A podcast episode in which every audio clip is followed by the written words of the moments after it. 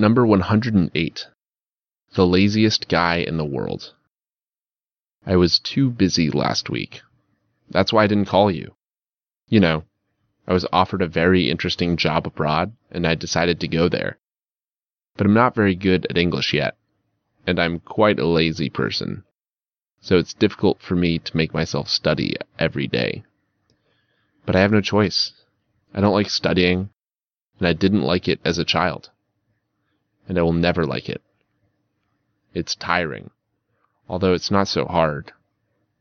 But my sister has always liked studying. That's why she speaks English better than I do. She was the best student at school. She was asked every day and she got only the best marks. But I was asked very seldom because teachers didn't like me. The situation at the university was the same.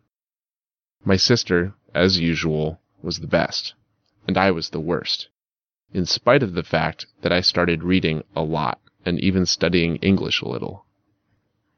I didn't have a good teacher, and nobody wanted to help me, because everybody knew that I was the laziest guy in the world. But I decided to study and to prove to everyone that I could learn to speak English in two months.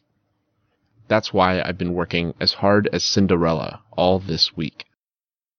And I'll keep working nonstop, and I won't waste time anymore.